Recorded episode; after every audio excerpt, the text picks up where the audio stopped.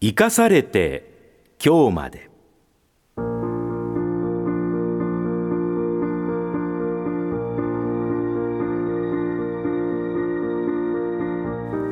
この時間は今年8月に亡くなった東海ラジオの元代表取締役であり中日新聞社元最高顧問大島博彦さんが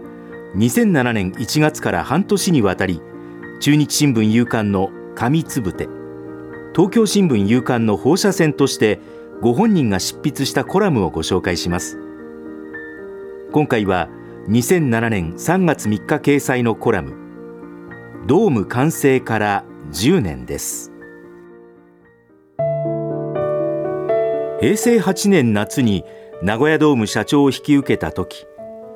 地元の経済人から君がやってはいけない仕事だと注意されました。もし大事故が起きたら企業グループ全体が影響を受けるというのです。五十数年前には中日球場で公式戦中に火災が起き今も慰霊祭を欠かせない痛切な体験を持っています。心がけたのは事故を防ぐ施策を幾重にも施した上万一の時も他部門の人にかかる迷惑を最小限にすることでした。ドーム完成の平成9年3月の直前中日新聞社の社長を辞めました。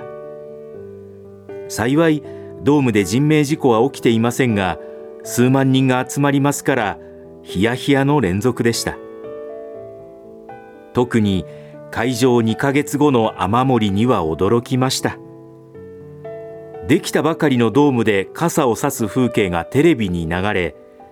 新聞も全国版で大見出しの報道でした。ドーム完成の記事は東海地方だけのローカルでしたからおかげで名古屋にドームができたことがやっと全国に伝わったと言えますがこれでは困ります。現場へ駆けつけましたが見当はつきません。しかし新聞社の社長は辞めてありますからドームだけの問題で済みました。施工者は夏の暑い大屋根に多くの人が上がり続けて大工事の連続でした。私は修理する方も被害者。現場の人に辛く当たらないようと関係者に注意し続けました。今も内外野スタンド天井には設計図と違う仮設カーテンが貼ってあります。いいデザインだと思ってくれる人もいるようですが慌てて雨漏りを防いだ後です。もう外しても差し支えないのですが失敗の記録を将来に伝えようと思って今も残してあるのです。